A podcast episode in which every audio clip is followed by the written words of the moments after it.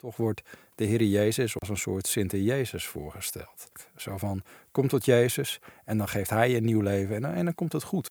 Ik ken zelfs broers en zussen die het bewust nalaten om bepaalde vragen aan God voor te leggen. Omdat ze bang zijn dat hij dingen gaat spreken die ze liever niet willen horen.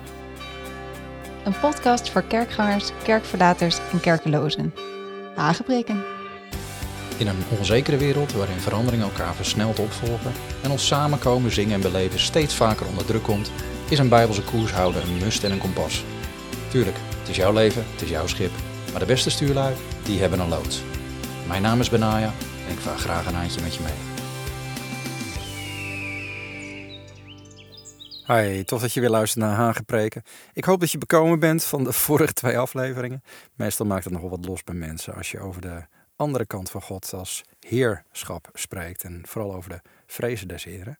De meer, traditionele kant van Gods familie lijkt er uh, als het ware in ondergedompeld. Soms tegen wil en dank. En zet zich daarom er ook wel weer tegen af. Terwijl de, ja, misschien de wat vrijere tak van de kerk er uh, misschien juist daarom wel ver van weg wil blijven. Om, uh, om vooral te benadrukken dat God liefde is en dat liefde de basis is voor een relatie met God. Ten slotte is de grootste van de drie waarden, geloof, hoop en liefde, de liefde. En daar hebben we over gesproken in de afgelopen afleveringen.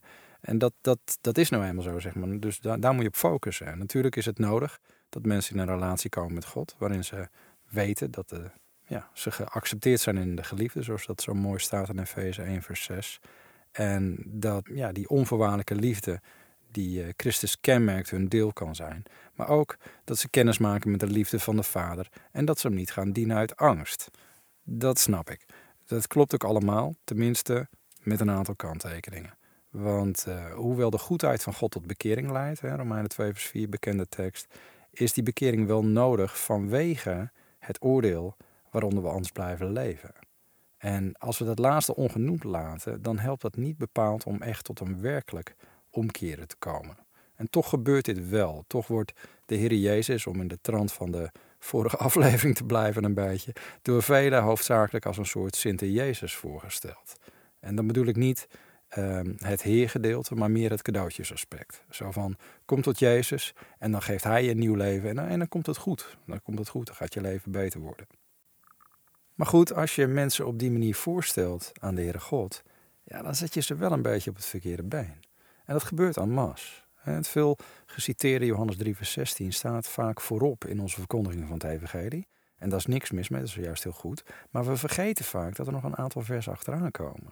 Want Johannes 3 vers 16, ongetwijfeld het bekendste bijbelvers ter wereld, dat zegt... Want zo lief heeft God de wereld gehad, dat hij zijn enige geboren zoon gegeven heeft, opdat een ieder die in hem gelooft niet verloren gaat, maar eeuwig leven heeft.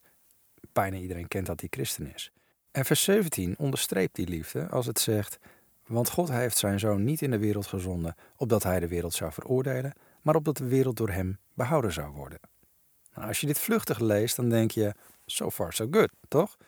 Maar lees je hem iets nauwkeuriger, dan laat het al wel zien, net als het volgende vers, dat we dan wel door een liefhebbende God worden gered, maar niet van Satan of iets dergelijks.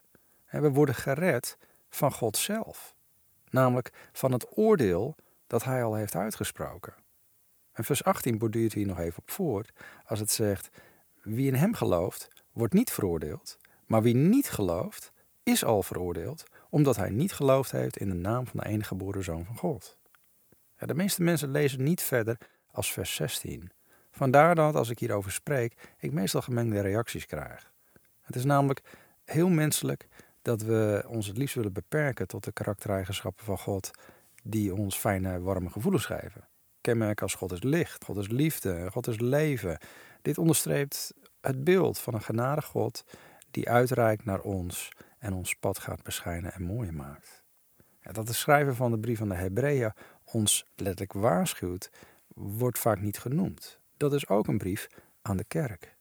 Laten wij daarom, Hebreeën 12 is dat, vers 28, laten wij daarom, omdat wij een onwankelbaar koninkrijk ontvangen, aan de genade vasthouden en daardoor God dienen op een welgevallige wijze met ontzag en met eerbied. In het Engels staat ze mooi met reverence and godly fear. Want onze God is een verterend vuur. Ja, dat ligt natuurlijk allemaal wat minder prettig in het gehoor. Maar hoe moeten we dat dan plaatsen? Want God was toch onze redder? Was Jezus dan niet onze grote hemelse advocaat, onze vrijpleiter voor God? Van waar dan die vrees voor God? Waarom is dat überhaupt nodig? Nou, om dat te beantwoorden, moeten we even terugstappen in de tijd naar waar alles begon, namelijk Genesis. Dat betekent ook oorsprong. Want de vrezen Gods, zoals oude vertalingen het noemen, en, en doodgewoon bang zijn, ja, dat, dat verschilt nogal van elkaar. Dat, heeft bepaalde componenten. En in de Hof van Ede zien we voor de eerste keer dat vrees als emotie bij mensen zichtbaar wordt.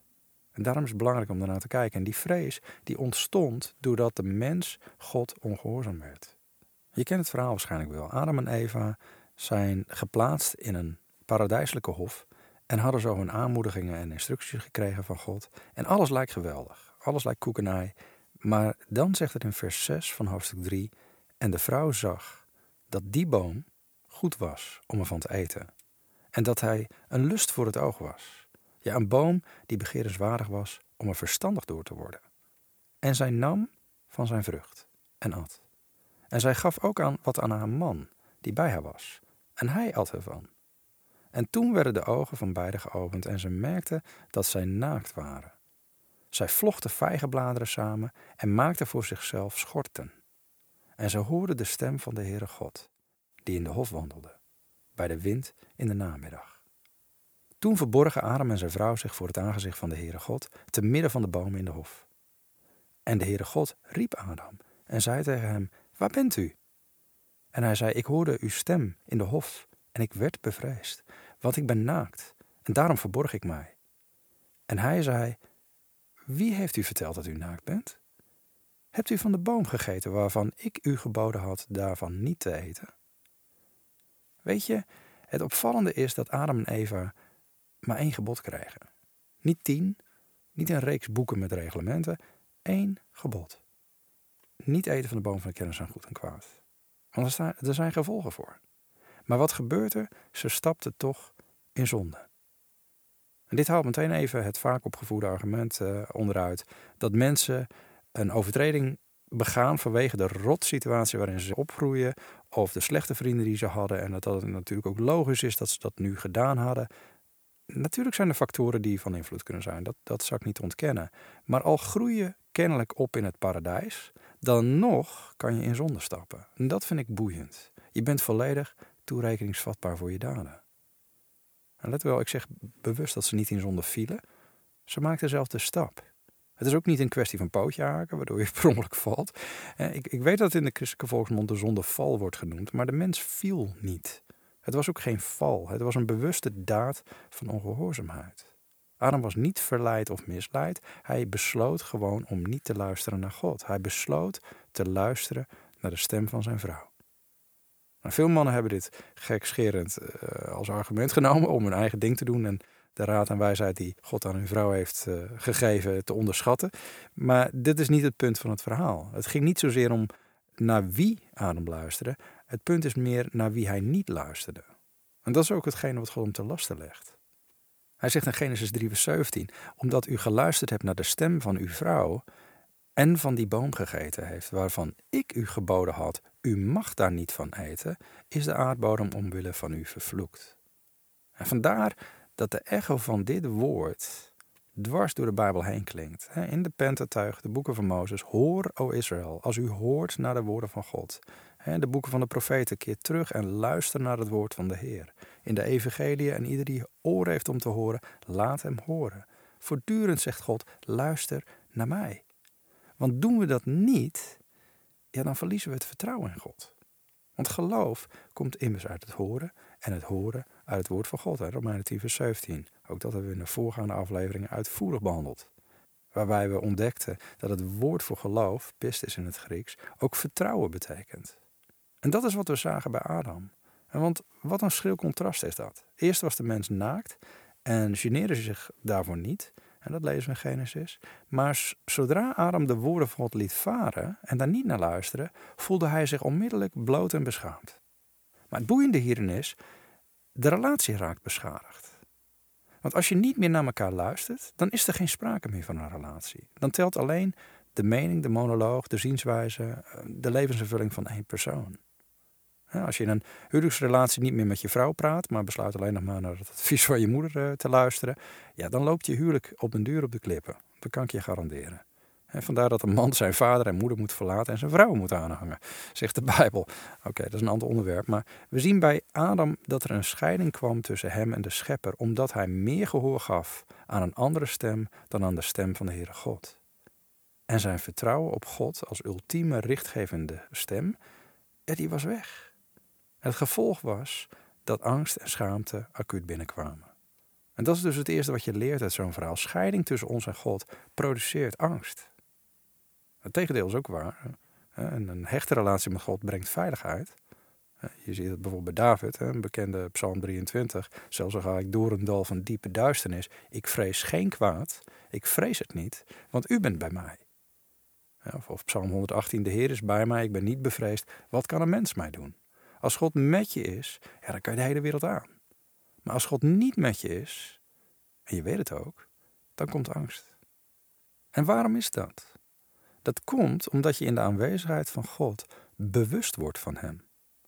Maar als je niet met Hem wandelt en niet naar Zijn woorden luistert, ja, dan word je doordat je God buitensluit, je ineens bewust van jezelf. En dat voelt me toch naakt? Wat de wereld om ons heen er ook van maakt. Hoezeer zelfbewustzijn ook wordt bejubeld en gepromoot als een positief iets, zelfbewustzijn maakt ons ten diepste gewoon ronduit kwetsbaar. En waarom? Omdat als de Heere God bij ons is, dan weten we net als David dat niemand ons iets kan doen. Dan vrezen we geen kwaad. We kijken naar onze grote God. Onze identiteit is geboren in Hem. Maar als Hij er niet is om ons bij te staan, als we zelf ons eigen weg zijn gegaan, als we ons eigen onvolkomenheden niet meer in Hem kunnen begraven, zou ik maar zeggen, dan zijn we ineens ontoereikend en volledig afhankelijk van onszelf. En dat beseffen we ons ook. Dan zijn we afhankelijk van ons eigen vermogen om zelf alles voor elkaar te boksen, om zelf onze zekerheden veilig te stellen, maar ook onze identiteit te vinden en daar um, ja, goedkeuring voor te werven bij anderen en ga zo maar door. Daarmee zijn we dus kwetsbaar en naakt. We zijn zonder een zon en een schild. Hè? Zoals Psalm 84 zo mooi zegt. Want de Heere God is een zon en een schild. Hij zal genade en eer geven. Het goede niet onthouden aan degenen die oprecht hun weg gaan. Want zo is het. De Heer wil onze weg verlichten en ons verwarmen. Hij wil ons beschermen en ons het goede geven. Dat klopt. Maar je moet wel weten, je moet niet van hem weglopen. Want dan is er een gevaar. En dat is waar de vrezen des Heeren binnenkomt. De naaktheid die komt met het onttrekken aan Gods nabijheid zet een zelfbewustzijn in werking. Een focus op onszelf die ons parten speelt wanneer hij ons wel komt opzoeken. Want dat zal hij altijd blijven doen. Hij is een goede herder. Hij zoekt de verlorenen. Maar als we eenmaal bewust zijn van onszelf, van onze gebreken en van onze tekortkomingen, ja, dan maakt het ons angstig. We letten namelijk niet langer op wie Hij is en wie Hij voor ons wil zijn, maar we hebben onze oren gesloten en weten daardoor dat we aangewezen zijn op onszelf. misschien geldt dan daarin wel een tweede principe: dat angst voor anderen is één ding, maar de grootste angst komt vanwege het naakt voor God staan. Want iedereen kan heel stoer zeggen: Ik ben een goed mens. Maar diep van binnen weten we dat onze zelfrechtvaardiging is als vuile vodden. Zoals Jezaja dat zegt, we zijn als onreine en, en onze rechtvaardige daden zijn als een bezoedeld kleed. Het boeiende is dat God Adam vraagt: Wie heeft u verteld dat u naakt bent? Hebt u van de boom gegeten waarvan ik geboden had dat u daar niet van moest eten? Gek genoeg, niemand had hem dat verteld. Dat was hij al. Maar dat was daarvoor simpelweg niet eens iets waar hij zich van bewust was. Maar nu waren zijn ogen inderdaad geopend voor alles. En daardoor zag hij ook zichzelf in een ander licht. Hij werd geconfronteerd met zijn eigen imperfectie niet omdat zijn lichaam imperfect was, maar omdat hij gezondigd had tegen God. Had niet meer geluisterd. En zijn conclusie was dat hij zich dan maar beter kon bedekken en verstoppen, omdat God als een heilig God vast niet zijn zondige zelf kon tolereren in zijn aanwezigheid. Daar was hij bang voor. Dus een derde principe wat je eruit kan leren is dat met angst komt ook een andere kijk op God. Omdat je ogen geopend zijn en je opeens zelf bewust wordt, heb je de neiging om van hem weg te vluchten Wat je uiteindelijk alleen maar nog meer in de problemen brengt. Oké, zul je misschien zeggen, maar dat, dat pleit dus wel degelijk voor een prediking doordrenkt van de boodschap dat God van je houdt. Juist niet voor een boodschap van vrees, omdat je mensen dan anders nog verder weg van hem drijft. Toch? Zegt de Bijbel niet in 2 Timotheus 1 vers 7, God heeft ons niet gegeven een geest van vreesachtigheid, maar van kracht, liefde en bezonnenheid? Ja, dat klopt. Maar de context van die tekst, want dat hoor ik vaak als argument, staat ons niet toe om dat ook als argument te gebruiken. Dan staat namelijk, want God heeft ons niet gegeven een geest van vreesachtigheid. Het is altijd goed om even te kijken wat het woordje want, wat was de aanleiding daarvoor? En doe je dat, dan kom je erachter dat die tekst helemaal niet gaat over vrees voor God, maar op angst om te getuigen van het evangelie. En ik noem dat expres even, want die tekst hoor ik vaak, maar het is wel bijbeltje prik in de context van de vrezen des Heren.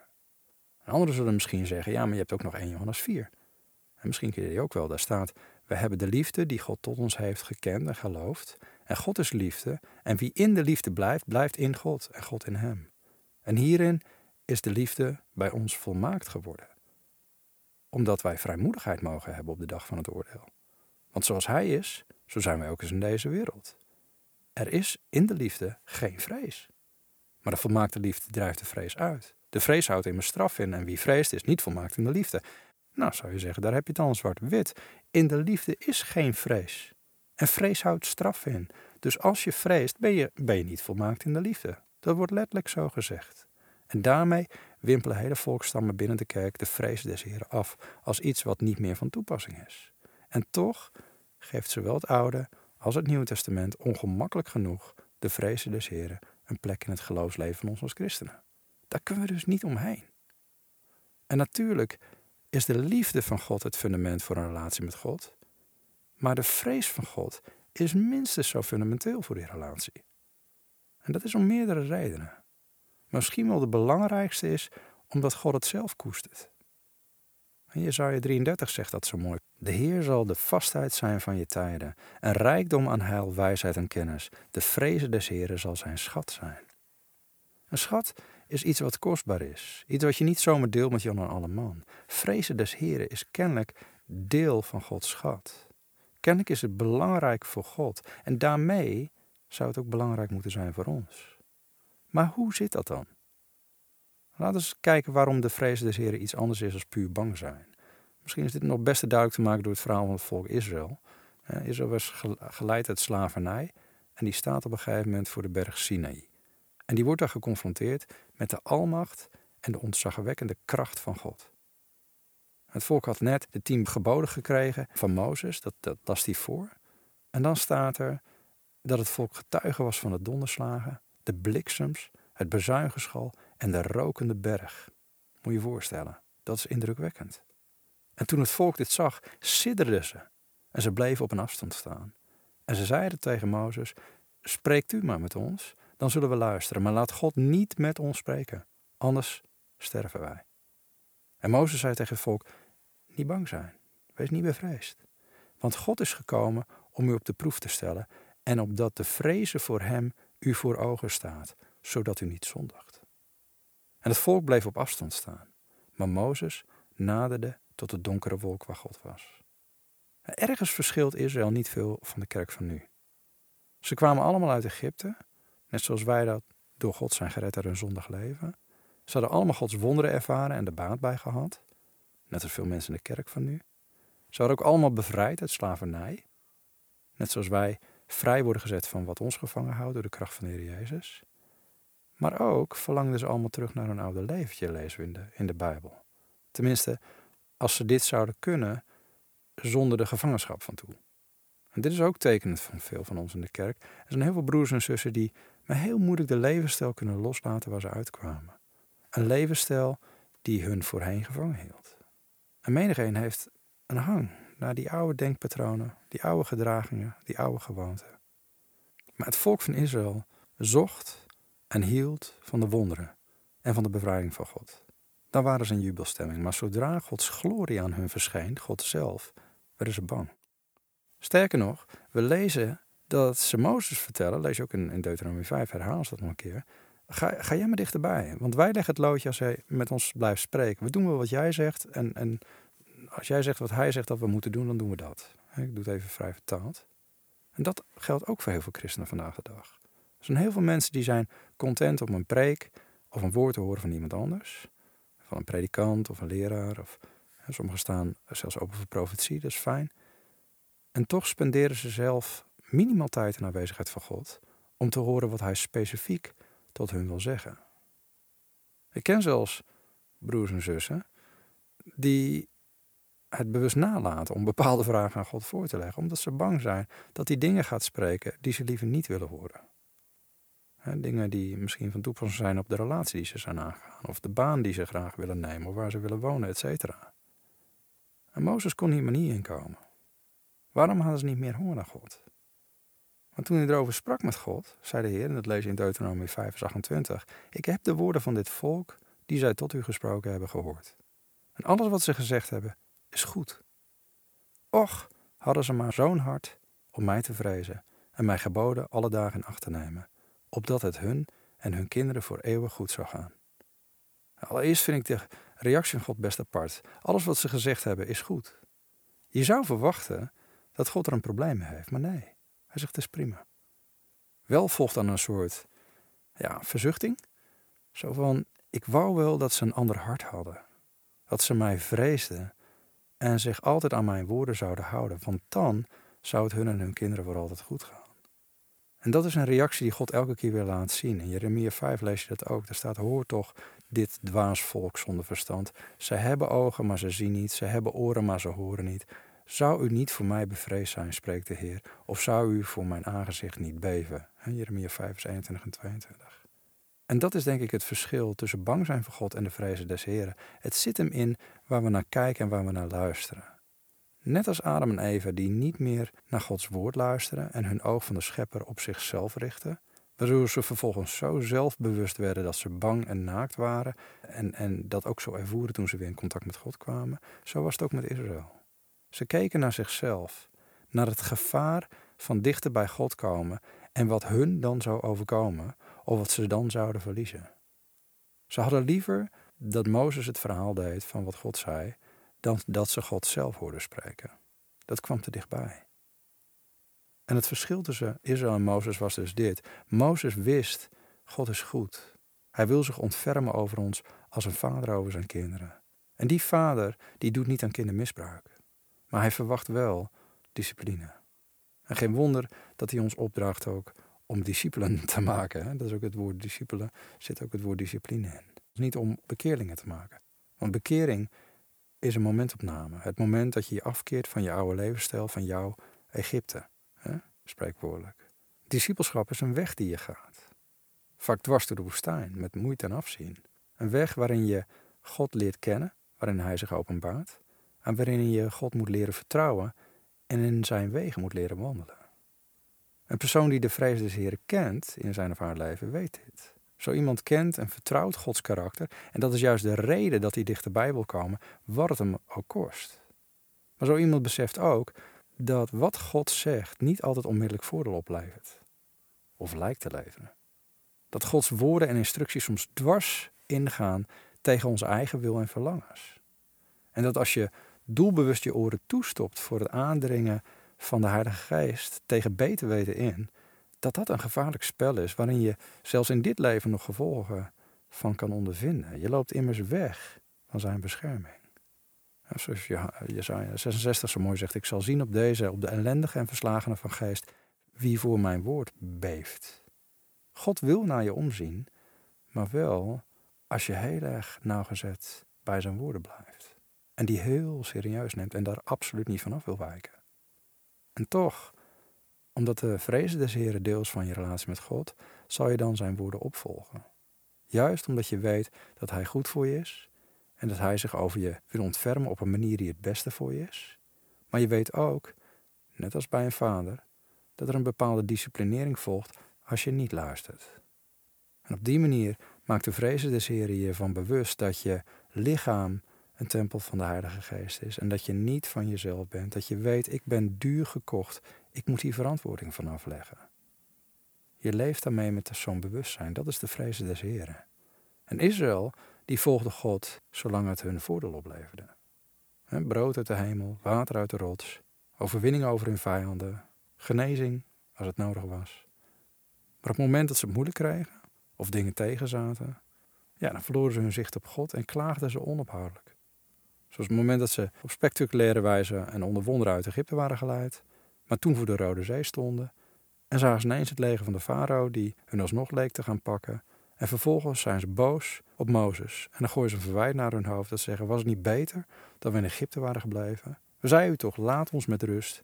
We dienen de Egyptenaren wel, want het is beter voor ons om de Egyptenaren te dienen dan in de woestijn te sterven. Dat lees je in Exodus 14. Het is beter voor ons. Mensen zonder godsvrezen zullen altijd redeneren vanuit wat het beste is voor hunzelf. Israël zei, kort gezegd, waarom zouden we God gehoorzamen als dat de ellende in ons leven alleen nog maar erger maakt? We zijn slechter af, niet beter. Ken je dat? Heb je ooit wel eens de stem van God gevolgd en gedaan wat recht was in de ogen van God, met als gevolg dat de hele situatie alleen nog maar erger leek te worden? Ik zou je heel wat verhalen kunnen vertellen hoe dat ging in mijn leven. Dat doe ik nu niet omwille van de tijd, maar de reactie van Israël is wel heel herkenbaar. Daardoor heb ik ook heel veel christenen van hun geloof af zien vallen. Alsof ze vergeten waren wat de echte reden was dat ze überhaupt tot Christus kwamen. De echte reden waarom ze zich naar God toekeerden. Het is namelijk niet zoals de wereld om ons heen het benadert. Als God een God van liefde is, waarom doet hij dan niet dit? Of waarom staat hij dan toe dat? Etcetera. Of, zoals sommigen heel eerlijk zeggen, waarom zou ik God geloven? Wat heb ik eraan? Het feit is, we keren ons niet 180 graden om tot God en volgen Hem niet omdat we daar voordeel bij hebben. We volgen Hem en we luisteren naar Zijn stem omdat we zonder Hem verloren gaan en Zijn aanwezigheid moeten missen. Als we niet uitkijken voor, voor eeuwig zelfs. Dat kan. En gek genoeg is het wel zo dat wanneer mensen in problemen of paniek zijn, dat ze ineens God wel aanroepen. Dan hebben ze hem nodig. Dan weten ze niet meer waar ze het moeten zoeken. En hoewel dat altijd een goed moment is, is het ten diepste toch wel weer ik gericht. Maar de mensen die in godsvrees hun leven leven, redeneren juist niet vanuit wat beter is voor hunzelf. En dat zie je ook bij Mozes. Hebreeën 11 zegt zo mooi: Hij koos ervoor liever met het volk van God slecht behandeld te worden dan voor een ogenblik het genot van de, van de zonde te hebben. Hij beschouwde de smaad van Christus als grotere rijkdom dan de schat in Egypte, want hij had het loon voor ogen. En dat bleek ook wel toen God op een gegeven moment het helemaal gehad had met het volk. En toen hij zei: Ik stuur wel een engel met je mee naar het beloofde land, want jullie zijn een halstarrig volk. Dus ik ga zelf niet mee. En dan reageert Mozes onmiddellijk door te zeggen: Als uw aangezicht niet meegaat, laat ons dan van hier niet verder trekken. Ja, gek genoeg was hier de woestijn. Hoe boeiend is dat? Zowel Mozes als het volk Israël leefden beide onder dezelfde omstandigheden.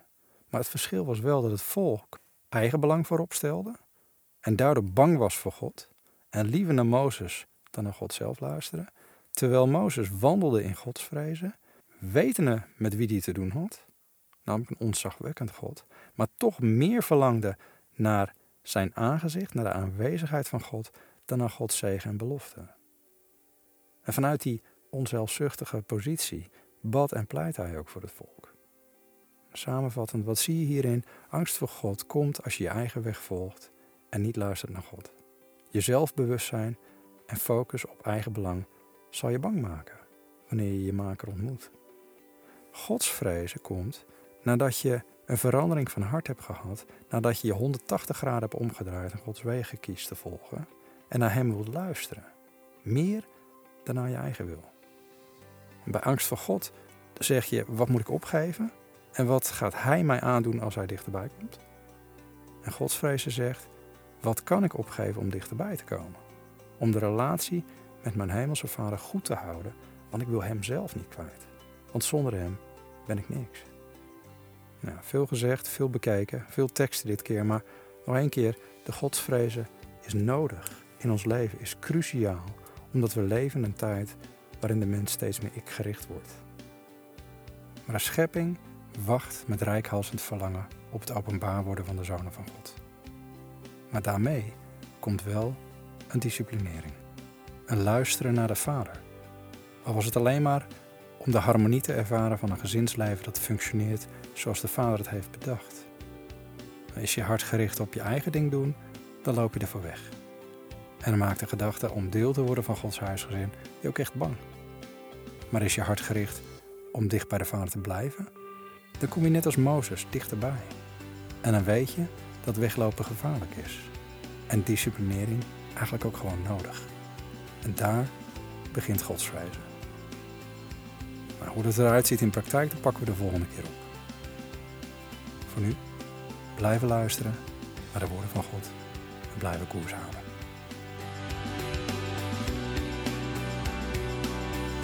Heb je vragen, aanvullingen of opmerkingen? Stuur even een mailtje naar podcast.saintkenine.com Wil je deze podcast sponsoren en zeggen, joh, ik heb hier veel aan. Ik hou ervan om diep in het woord te gaan, ga alsjeblieft door. Dan zou ik zeggen, kijk even op de site saintkenine.com hoe je kan sponsoren. Wordt erg gewaardeerd. Dankjewel.